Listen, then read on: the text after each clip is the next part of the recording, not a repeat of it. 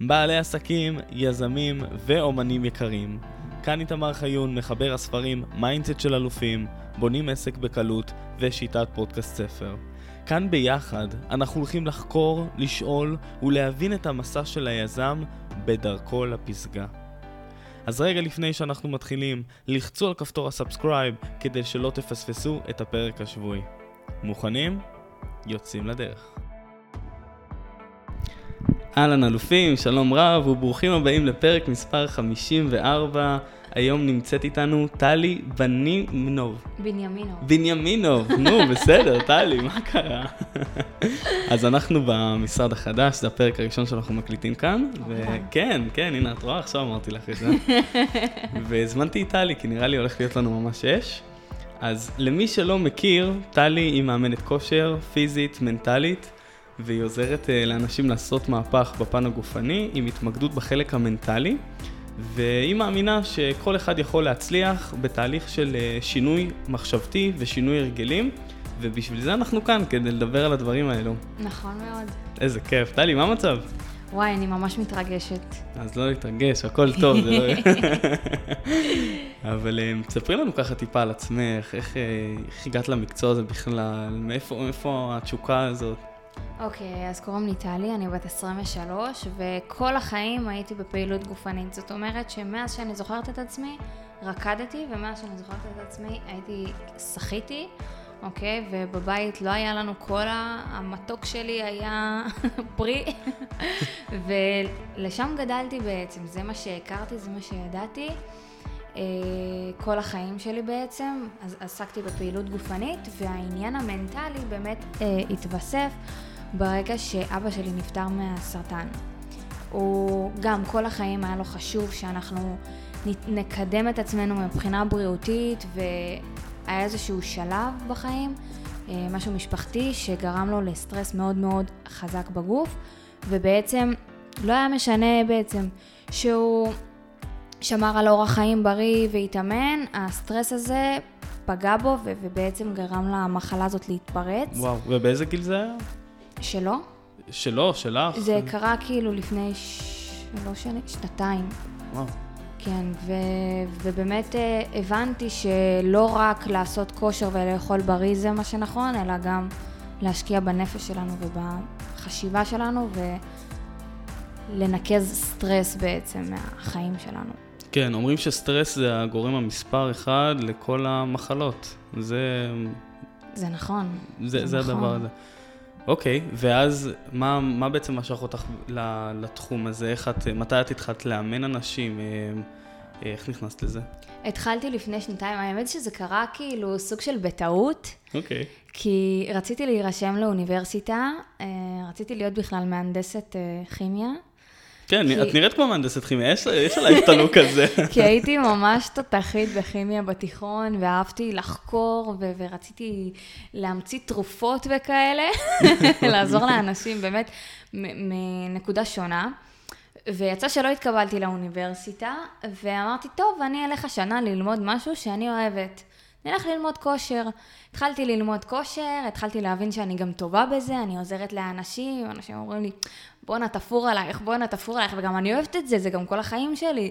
וגם כאילו יש לי פידבקים בחוץ שזה תפור עליי, יאללה, אני אש. קדימה. ואני חייב לפתוח סוגריים, מי שלא יודע, טלי עלתה כאן שש קומות ברגל. בסדר, יש מעלית, אבל טלי עלתה שש קומות ברגל. המעלית לא עמדה בזמנים שלי, אז אמרתי, אני עולה ברגל. יפה, walk the talk, תקשיבי, זה חשוב. מעולה. אז איך אנחנו באמצעות כושר יכולים להתחיל לנקות סטרס מהחיים שלנו? וואו. קודם כל, ברגע שאתה מבצע כושר, אז משתחררים לך הורמונים במוח, שהם בעצם מנקזים את הסטרס, הם מפחיתים לנו את הסטרס בגוף. אז כל האנשים האלה שכל היום, אה, אם אני מדברת כמובן לבעלי עסקים, אז כל היום לסגור עסקאות ולהיות עם... אה, נו.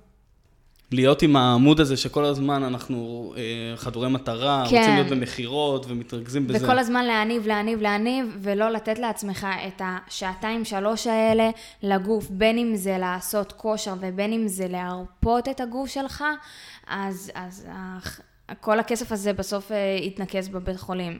כן. חבל. לגמרי חבל. אנחנו לא עושים כסף בשביל להיות בבית חולים. וואי, וואי, וואי, ממש לגמרי. אוקיי, אז מה, מה, מה זה כושר עבורך? כלומר, איך זה נכנס? זה נכנס ביום-יום? זה, כמו שאמרת, הרגלים? איך זה מבחינתך? זה חלק מהחיים שלי, זה פשוט, אם אני לא עושה כושר, זה מוזר, זה מרגיש לי בגוף, אני מרגישה תשושה, אני מרגישה, וואלה, משהו חסר לי.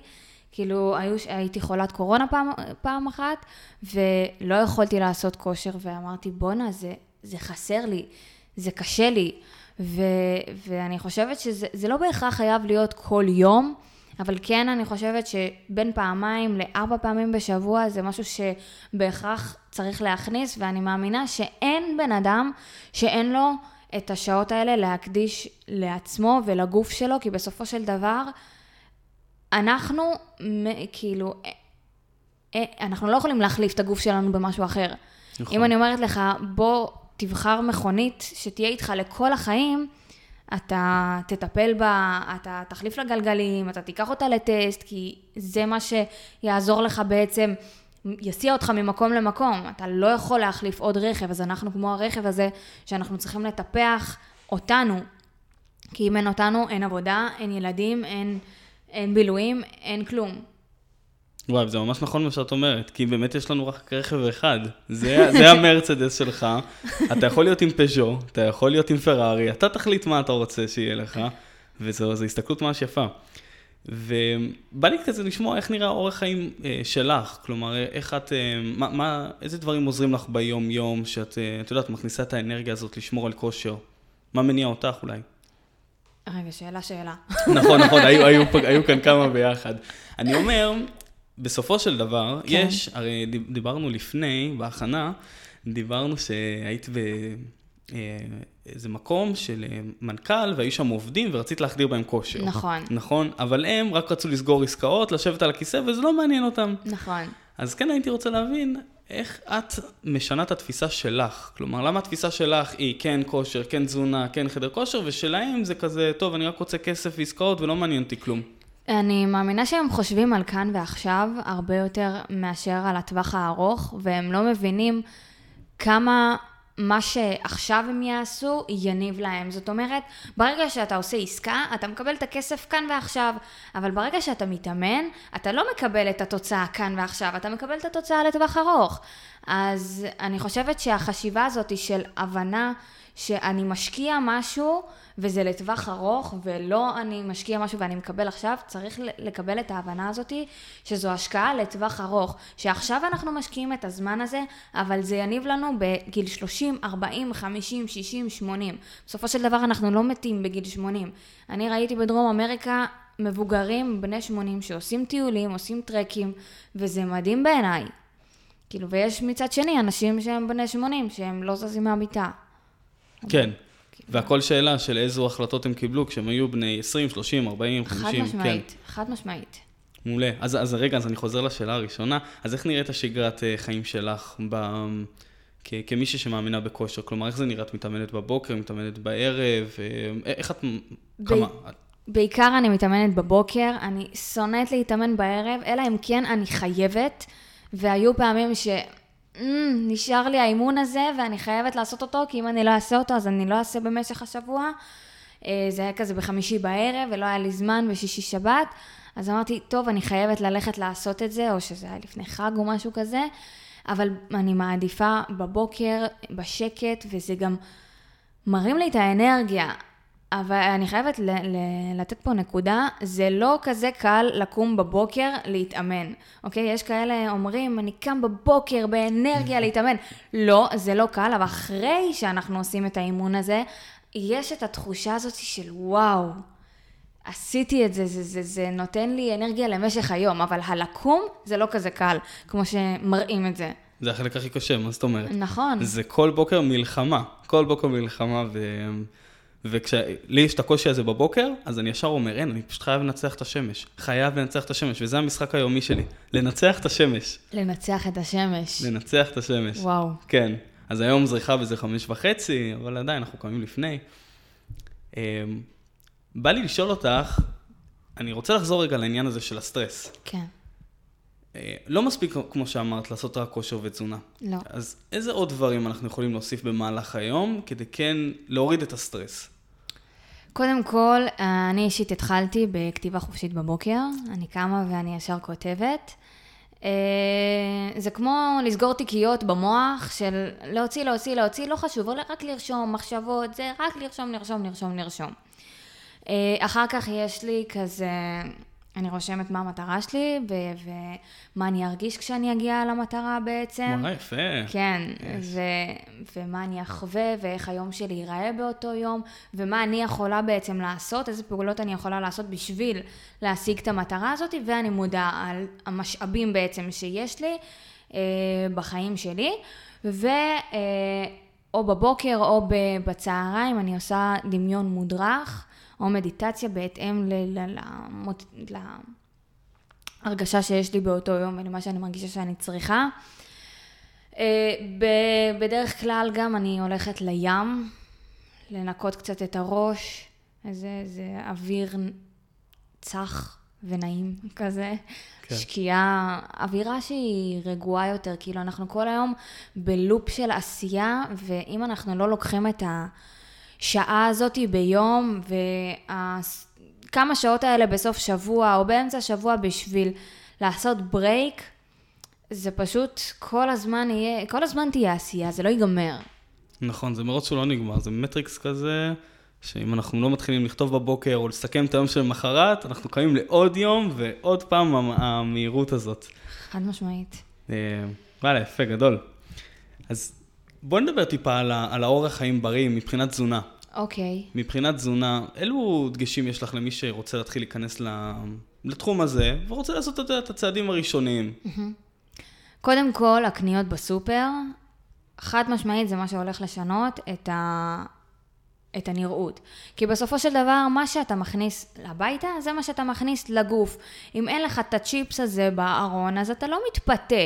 בסופו של דבר, כשאתה מתחיל לחיות אורח חיים בריא, אתה לא רוצה... אה, לשחק עם המשמעת עצמית שלך. אתה רוצה כמה שיותר להחביא את הדברים כדי לא לראות, כדי לא להתפתות, שלא יהיה לך קל להתפתות. אחר כך, כשאתה מפתח את המשמעת העצמית, אתה יודע להגיד לא לדברים, אין בעיה שזה יהיה בבית. אבל כל עוד אתה רק נכנס לזה, כמה שיותר פיתויים להוציא מהבית, לקנות את הדברים שיותר רלוונטיים ונותנים יותר ערכים לגוף. זה דבר ראשון. דבר שני, התכנות מראש. זאת אומרת, במוצ"ש או בשבת, להכין קופסאות של ירקות, להכין אה, קופסאות של חלבון, להכין אה, קופסאות של פחמימה. אני לא אומרת לחלק את זה לימים, אבל קופסה של אורז, קופסה של חזה עוף, קופסה של ברוקולי וכרוביות למשך השבוע. זה יהיה הרבה יותר קל פשוט לפתוח את המקרר ולהוציא ולחמם מאשר לחשוב מה אני אוכל, מה אני לא אוכל, אני אוכל את זה, אני לא אוכל את זה, אוף, אבל עכשיו אין לי את זה, אז אני אוכל משהו שלא תכננתי לאכול. נכון. אז ההתכנות הזאת מראש מאוד מאוד חשובה. ואז הפלאפל נכנס לנו, את יודעת, שאנחנו לא מתכננים מה לאכול, פתאום... כן, אז כאילו וואלה, אני אזמין עכשיו, כי לא הכנתי שום דבר, אז בא לי וולט. בדיוק. כמה שזה... אה, אגב, המלצה ענקית, למחוק פשוט את וולט מהטלפון. עם כל האהבה הזאת, גם מפסידה את החוויה של ללכת, לצאת למסעדה. כן. כלומר, ואת גם מבזבזת מלא כסף. חד משמעית. מלא כסף. חד משמעית. אמ, תגידי רגע, אם לדוגמה עכשיו, אה, מישהו מה, מהמאזינים שלנו אומר, כן, אבל זה קל לומר, אני עכשיו נשוי עם, אה, עם, אה, עם אישה ויש לי ילדים בבית, ויש לנו דברים מתוקים בבית, כלומר, היא קונה גם טפו צ'יפס, גם שוקולדים, גם דברים. אני רואה את הדברים ואני מתפתה מהר, זה לא רק אני היום, היום יש כבר משפחה, אז איך בכל זאת אפשר, את יודעת, להסתדר עם הפיתויים האלו?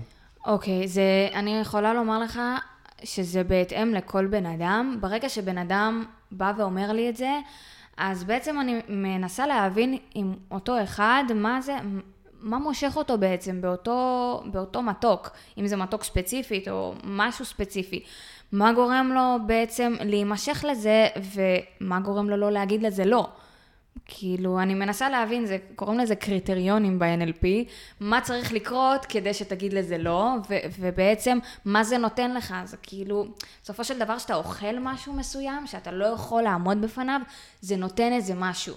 השאלה מה זה נותן, ואם אנחנו יכולים לקבל את אותה חוויה, את אותו ערך שקיבלתי, בצורה אחרת. אוקיי, תני לנו איזושהי דוגמה אם... כלומר, אני עכשיו פותח את המקרר, אני רואה את השוקולד הזה. אוקיי, מה אני אומר לעצמי? אני רוצה את זה, מה זה נותן לי? אוקיי. אוקיי? כאילו, מאיפה מגיע הרצון הזה לקחת את השוקולד? כי עכשיו ראיתי את זה, כי באמת בא לי את השוקולד, בא לי משהו מתוק, אני רעב, כי אם אתה רעב, אז כאילו זה להבין ולהיות קשוב לעצמך, כי ראית את השוקולד הזה, אבל אתה יכול להתעלם ממנו. למה, שלא תתעלם ממנו? מה צריך לקרות כדי שתתעלם ממנו? בסופו של דבר גם אתה צריך להיות uh, קשוב לעצמך של אם ראית את זה וזה גרם לך להיות רעב, אז תאכל אוכל, ואחר כך, אם תרצה, תאכל שוקולד. אוקיי? ואם ראית את זה, ורק כי ראית את זה אתה רוצה, אז להיות מודע לעצמך שרק בגלל שראית את זה אתה רוצה, ולדעת ללמוד להגיד לא. כן, שזה החלק הקשה. אז יש לך איזשהו טיפ? איך אנחנו מתרגלים את זה? לדעת להגיד לא?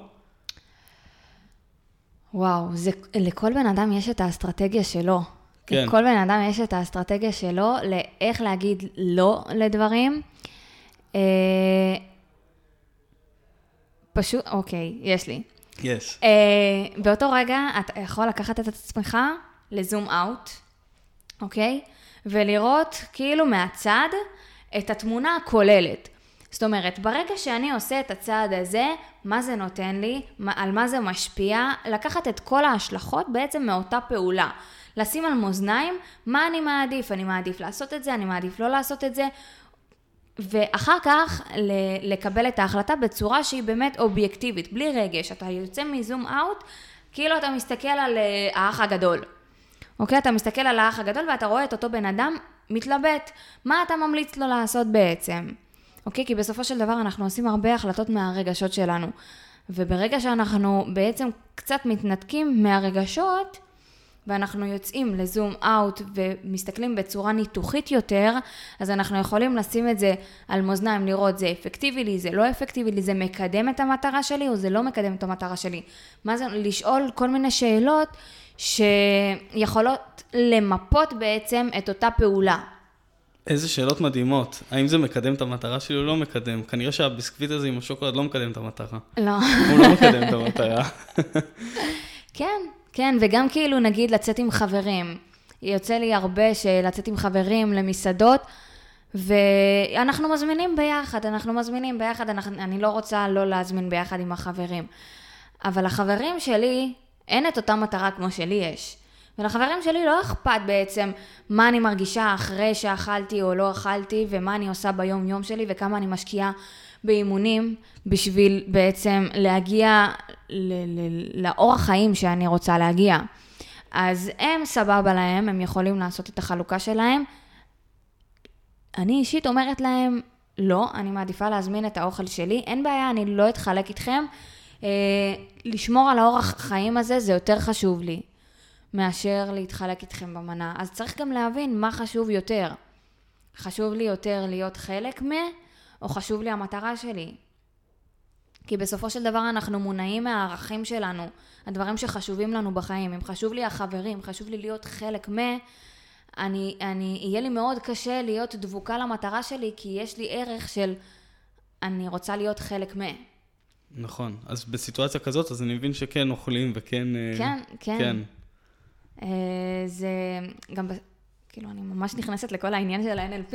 מה, זה ממש חשוב, תקשיבי, זה הפסיכולוגיה של הספורט הדבר הזה, מה מביאה. כן, מדהים. בסופו של דבר, כשאתה רוצה מטרה מסוימת, זה אמור להיות גם בהלימה לערכים שלך ולמה שחשוב לך. כי אם אתה רוצה אורח חיים מסוים, אבל חשוב לך להיות עם חברים, וחשוב לך לצאת עם אנשים, וחשוב לך הרבה דברים שבעצם מתנגדים לאותו רצון, זה לא יעבוד, זה, זה פשוט יתנגש לך כל הזמן, ובשביל שאורח חיים יצליח, אורח חיים בריא יצליח, זה אמור להיות בהלימה לערכים שלך, ושזה לא יפגע בתחומי חיים אחרים. יש לי עוד דוגמה. כן. הייתה איזה מישהי שאמרה לי שגם מבחינת חברים, ש- שהיא כחלק מהחבר'ה שהיא צוחקת על עצמה שהיא שמנה וזה מצחיק אותם. וברגע שהיא לא תהיה שמנה, אז מה יצחיק אותם? כאילו, היא לא תוכל לרדת על עצמה שהיא שמנה. אז כאילו אנחנו דופקים לעצמנו את המטרות. נכון. בצורה לא מודעת, אבל אנחנו דופקים לעצמנו את המטרות. וואו. וואו. זה מטורף כמה אנחנו דופקים לעצמנו את המטרות. אה, תוכלי לתת לנו עוד כמה דוגמאות ככה לקוחות שאת מתחילה, לעז... אה, את יכולה לעזור להם באמצעות ה-NLP, את יודעת, כי זה, זה תחום מאוד מעניין, הפסיכולוגיה הזאת שהיא על הספורט, וכאילו, יכולה כן, לספר קצת כן. על זה? כן. אה, הייתה לי מישהי שעברה מספר דיאטות ולא צלחה, והיא אמרה לי, טלי, אני כל הדיאטות ניסיתי, הייתי רעבה. הייתי רעבה, בערב הייתי מגיעה ומנשנשת ואוכלת ו... ולא מצליחה, כל הזמן דופקת את הדיאטה. אמרתי לה, טוב, בואי נעשה ככה, בואי נתחיל את התהליך, קודם כל נעלה לך את הקלוריות. יכול להיות, הגוף שלך היה זקוק לקלוריות, כאילו, איך הגוף שלנו מדבר איתנו? עם תחושות. אז יכול להיות שהיא לא הביאה לגוף שלה מספיק אנרגיה, שזה בעצם קלוריות. אמרנו, נפצל את זה, אולי זה באמת פיזי, אולי זה גם פסיכולוגי. נפצל את הפיזי, אז התחלנו עם קלוריות גבוהות. התחלנו עם קלוריות גבוהות. היא התחילה לרדת במשקל, היא אמרה, אני שבעה, אני כבר לא, כמעט ולא אוכלת בערב, בלילה, כמעט ולא מנשנשת, אבל עדיין יש, עדיין יש לי את התחושה הזאת של הרצון לנשנש כשמשעמם לי. כן. אוקיי, פיצלנו את העניין הפיזי, עכשיו אנחנו הולכים לעניין המנטלי. זו אכילה שהיא כאילו קצת רגשית, אכילה משעמום. אז, להב... אז הבנו כאילו איזה פתרונות אחרים אנחנו יכולים לתת לה לאותה בעיה בעצם, שזה האכילה משעמום. אז היא מצאה לעצמה פתרונות אה, מסוימים שהתאימו לה, כל בן אדם יש לו את הפתרונות שלו, כל הפתרונות גם נמצאים אצלנו, אנחנו רק צריכים לדעת איך לגלות אותם. אה, וגם היא אמרה לי איזה פעם אחת שהיה בא לה במבה. עכשיו שאלתי אותה, מה הבמבה הזאת נותנת לך, וכאילו, למה בעצם בא לך את זה? ואז היא אמרה, כן, וואלה, שאלתי את עצמי, ולא היה לי תשובה, אז ויתרתי, כי זה לא נתן לי שום דבר. בסופו של דבר, כשאתה מלמד גם את המתאמן שלך לשאול את אותן שאלות, ולהיות מודע לעצמו, מודע לתהליך, אחר כך הוא גם לא צריך אותי, ו- וזאת המטרה שלי, לתת להם את הכלים אה, בתהליך, שהם לא יצטרכו עוד אנשי מקצוע, זה קצת אה, נ- נגדי, כי, כי המטרה של כאילו קצת עסקים להשאיר את הלקוחות, אבל, אבל כ, כדי כאילו להמשיך אה, מבחינת מחזור, כן. אבל המטרה שלי זה לתת להם את הכלים שהם יצליחו גם בלי אנשי מקצוע אחרי התהליך הזה, ללמוד מה נכון להם, מה יצליח לשמור עליהם, אה, לשמור את התהליך שלהם, כי בסופו של דבר, התהליך שהכי מתאים זה התהליך שאתה יכול להתמיד בו לאורך שנים. לאורך שנים. נכון, זה לא מספיק שבוע, שבועיים, שלושה, זה ממש לא. גם אם מצליחים, זה לא, צריך משהו לאורך זמן. בא לי עוד כלים, יש פה, יש פה חומר מטורף. אוקיי, אה, הייתה איזה מישהי שלא אהבה ירקות, והיו לו רגשות אשמה אחרי אכילה. אה, והתחלנו לעשות תשאול בעצם, אה, מאיפה זה מגיע, מאיפה, מגיע, מאיפה זה מגיע הרגשות אשמה האלה אחרי האכילה, והתחלנו לעבוד בצורה יותר ממוקדת. התחלתי לעשות לה באמת תשאול שהוא מדויק אליה, ולאט לאט היא פיתחה באמת מודעות כלפי האכילה, היא התחילה קצת לאכול יותר ירקות, ירק פה, ירק שם, כי פעם הכריחו אותה לאכול, אז נהיה לה אנטי. מפעם שהכריחו אותה בעצם לאכול ירקות, ובעצם שברנו את המחסום הזה של לשנוא ירקות. כן. אה, זהו, אז היום האכילה שלה הרבה יותר מודעת, היא כבר אין לה את הרגשות אשמה האלה אחרי האכילה. אה, זהו. וואי, מדהים, מדהים. אה, את יודעת, קראתי לפני איזה שלושה שבועות ספר שנקרא "הצום יציל את חייך". אוקיי. כן, שמספר על איך צום לטווח ארוך ממש משפיע נפלאות על הגוף שלנו. ואז פניתי לדוקטור דן, שהוא הולך להיות כאן בשבוע הבא. מגניב. והוא הולך לספר לנו איך צום, הוא הולך לשנות את החיים שלנו, כי אנחנו לפעמים אוכלים דברים קטנים, ואז אנחנו מרהיבים את עצמנו. בקיצור, ניסיתי את הצום הזה, אמרתי, את יודעת, כל הזמן הייתי מנשנש גם במבה, דברים קטנים, אוקיי. ואז אין, אסור לך, רק מים. רק מים, שותה רק מים כמה שאת רוצה. אז כל פעם שהייתי רעב, הייתי שותה מים, עד שהרעב פשוט נפסק אחרי 24 שעות. וזהו, וואו. כאילו, בהתחלה עשיתי 24 שעות, צריך להגיע גם... כמה זמן אה, צריך לעשות צום? אפשר להגיע גם לחמישה ימים, אפשר להגיע גם ל-30 יום, אבל כמובן וואו. צריך אה, איזה דוקטור שישגיח עלינו. למטרת מה הדבר הזה? אז בדיוק, כל אחד יש לו את המטרה שלו. יש חבר'ה שרוצים לשרוף אה, שומנים, יש חבר'ה שרוצים פשוט לנקות את הגוף. אז במקום לעשות איזושהי, לדוגמה, דיאטת שייקים של פירות, מהמם. זה לא באמת מנקה את הגוף. כי אנחנו עדיין כן. מרהיבים את עצמנו, אנחנו נכון. מכניסים קלוריות, אבל עדיין לא זה. קיצור, אז אה, זה נכנס למה שאמרת, אז אה, יכול להיות גם נעשה איזשהו משהו ביחד. מגניב. בא לי שתספרי לנו, את, אה, את בעלת עסק מדהימה, כאילו יש לך הרבה מאוד אנרגיה, ויש לך גם סיפורים איך את מגיעה ללקוחות מאוד איכותיים, לדוגמה המנכ"ל הזה. אז בא לי שתספרי כזה לחבר'ה שרוצים, לא יודע, לה- להעז יותר, מה הם, מה הם צריכים לעשות כזה כדי כן כאילו לגדול? וואו, התשובה היא פשוט לעשות.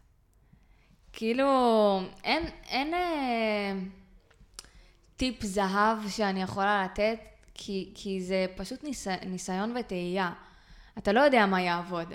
אתה פשוט מנסה, ו, ולפעמים יש דברים שעובדים, ורוב הפעמים הדברים לא עובדים. אבל מכל דבר אתה לומד, שוב, אתה לוקח זום אאוט, מה עבד, מה לא עבד, כאילו החשיבה קצת יותר לוגית, כן, ממה עבד, מה לא עבד, למה מה שלא עבד, לא עבד. אותו דבר גם מבחינת אכילה. מה- למה אכלתי, כאילו, למה אכלתי את מה שאכלתי, מה היה צריך לקרות בשביל, כאילו, לעשות ניתוחים כאלה על מה שאנחנו עושים ואיך שאנחנו מבצעים את מה שאנחנו עושים, זה בכל דבר, בין אם זה בעסקים ובין אם זה באכילה. סוג של ו- תחקיר כזה, תחקיר כן. שאנחנו עושים, אוקיי. אז איזה סוג של שאלות, סתם מעניין אותי, את שואלת את עצמך, מה עבד, מה לא עבד?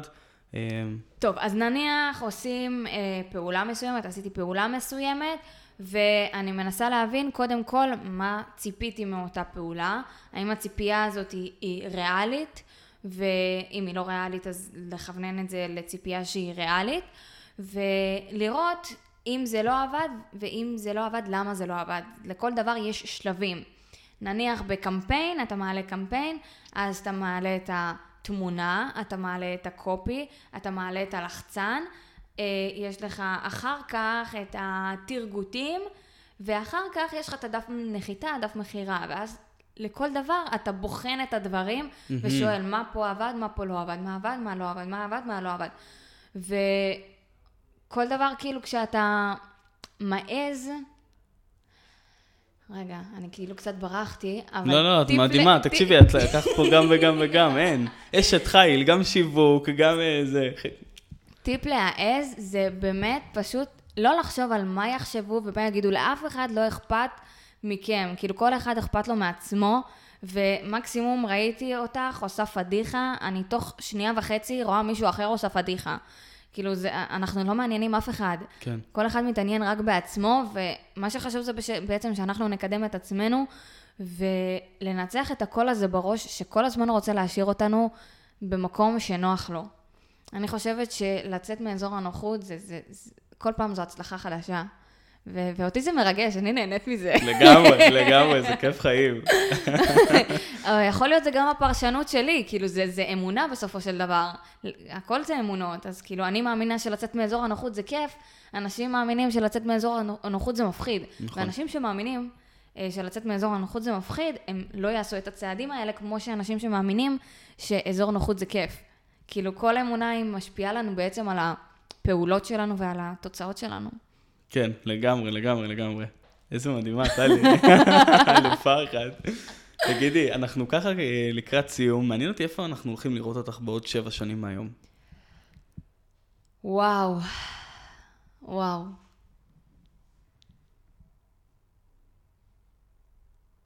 כאילו לפני, אה, לפני מספר חודשים חשבתי שאני רוצה רשת סטודיואים. אה, זה השתנה, כי אני באמת רוצה להשפיע על קהל מאוד מאוד גדול. אה, כנראה שזה יהיה באונליין. איפה אני אהיה עוד שבע שנים? אני לא יודעת להגיד לך. אז בוא בוא כאילו- נשאל את השאלות, איפה תהיי, מה תעשי, איך תרגישי? אני מסתכלת כאילו על עוד אה, שנה, שנתיים, שלוש, כאילו שם אני יכולה לתכנן, עוד שבע שנים, אני רוצה. ללדת. ללדת, מדהים. אני רוצה ללדת, אני רוצה משפחה. מדהים, מדהים, מדהים. איזה יופי. כן. וואי, איזה אלופת. ומי שרוצה ככה לעקוב אחרייך, להכיר אותך, לפנות אותך, לפנות אלייך, איפה הוא יכול למצוא אותך? באינסטגרם קוראים לי טלי be fit, באנגלית, אה, גם בטיקטוק אני כרגע. אה, אז שם אפשר לפנות אליי, לשלוח לי הודעה, לשים פרטים בדף נחיתה, ולהגיד, היי, אני מהפודקאסט. ש-" וואי, יש. מעולה, אז חברים, אז תעשו את זה, תפנו אליה, תגידו שבאתם מהפודקאסט, אני בטוח שהיא תתייחס אליכם אחרת לחלוטין.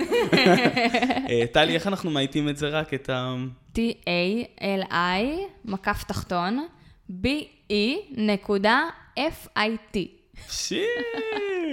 או טלי בנימינוב בעברית. אני חושבת שאני רשומה גם טלי בנימינוב בעברית. כן, סתם שתדעו בפייסבוק אתם לא תמצאו אותה. אתם תמצאו, אה, אני כן? פשוט אה, לא כזה פעילה. כן, בסדר, את... אה, אינסטגרם, טיק טוק, אש. בטיקטוק, כן. מדהימה. בהמשך זה יהיה גם יוטיוב, אבל אה, יש לנו עוד זמן, יש. יש לנו עוד פיתוחים.